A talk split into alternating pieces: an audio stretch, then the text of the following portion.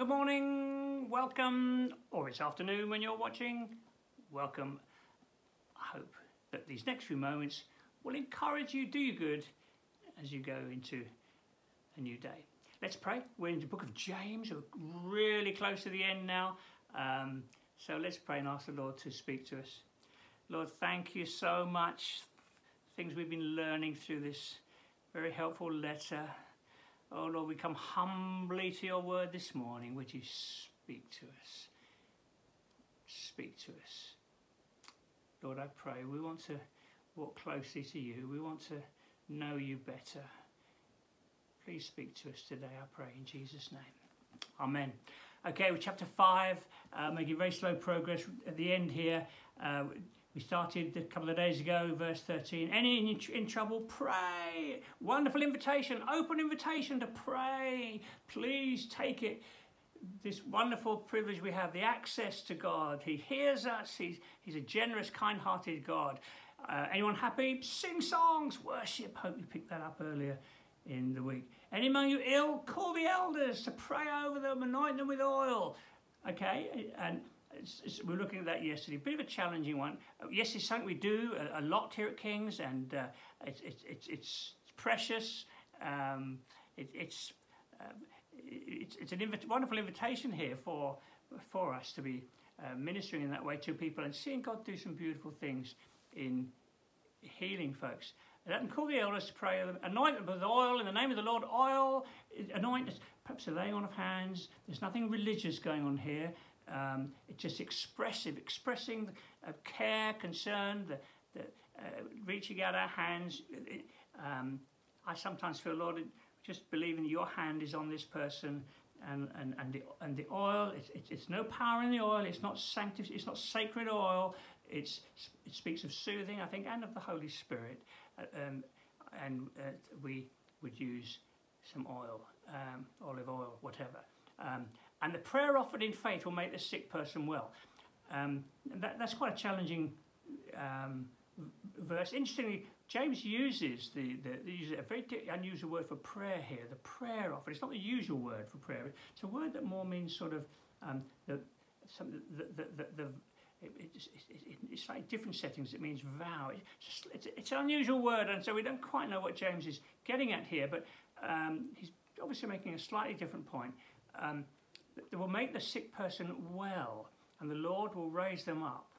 Um, and that's challenging because sometimes people, you know, it, it, apparently people might not be healed, or they might not be healed then.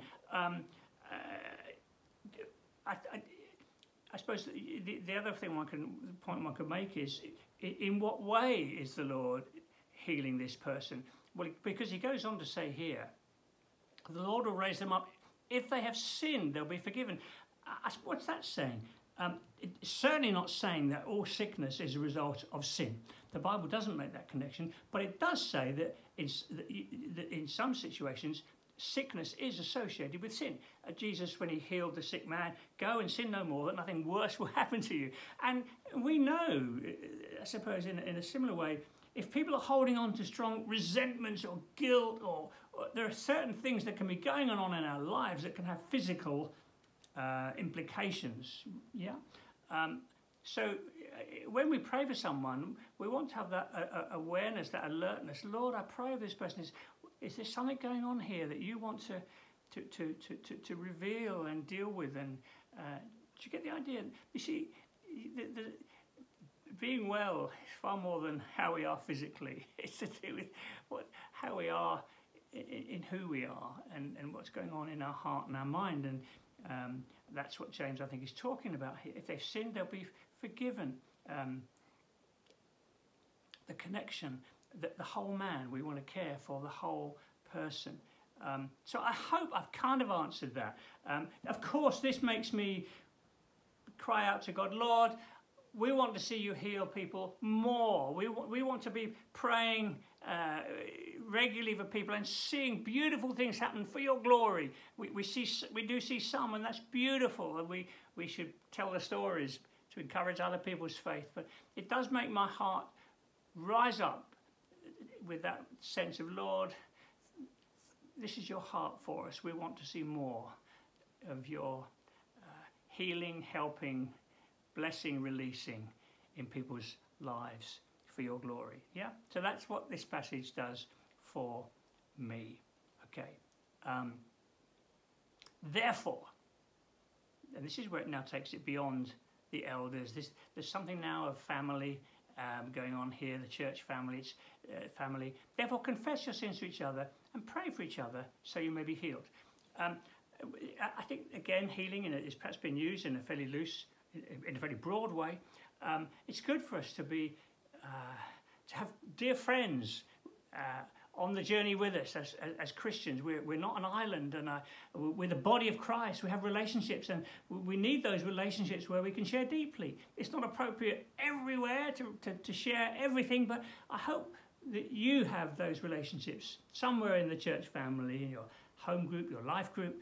Um, uh, I certainly have, where we you can speak very openly and deeply with with others in the church family. I mean, pray together. I trust that's part of, say, life group, home group, praying for one another. Um, therefore, confess your sins to each other. Keep short accounts. Be open with one another. Don't let there be no private life that no one else knows about. It's hidden and it's kind of a bit shameful or whatever. Okay, um, confess your sins to one another, pray for each other, so you may be healed, so you may walk well uh, in your walk with the Lord. The prayer of a righteous person is powerful and effective. Isn't that lovely? Um, it talks about confessing sins, and it says the prayer of a righteous person is powerful and effective. Of course, we've been made righteous by the blood of the Lamb. And by walking closely with the Lord, we, we're, we're living in Christ, aren't we? Um, And so it, it, it is this lovely picture again of, I mean, I don't know how many times he, he uses the word prayer in these verses we've been looking at. It's here all the time, you know. Um, in, in trouble, pray. Um, call the elders, pray. Um, pray for each other. The prayer of a righteous person. Um, uh, it's, there's prayer everywhere here. Let there be prayer everywhere in your life. And praying for each other. Let there be prayer in life group. Um, well, let's pray about that. Let's well, let's pray for you in that. Can we pray for you there? Um, uh, you, you don't often find people who say, "No, I don't want prayer." So it's lovely to have this place of prayer among us. Are we okay? If I've got a bit more time, because I've only got uh, yeah. Okay, keep going. And then he goes on to speak about some examples of prayer. Okay, uh, Elijah was a, a human being, he, as we are, and he prayed earnestly that it wouldn't rain, and he didn't pray in the land for three and a half years. Wow. There's a, an encouragement to prayer, or is it an encouragement? It might be overwhelming.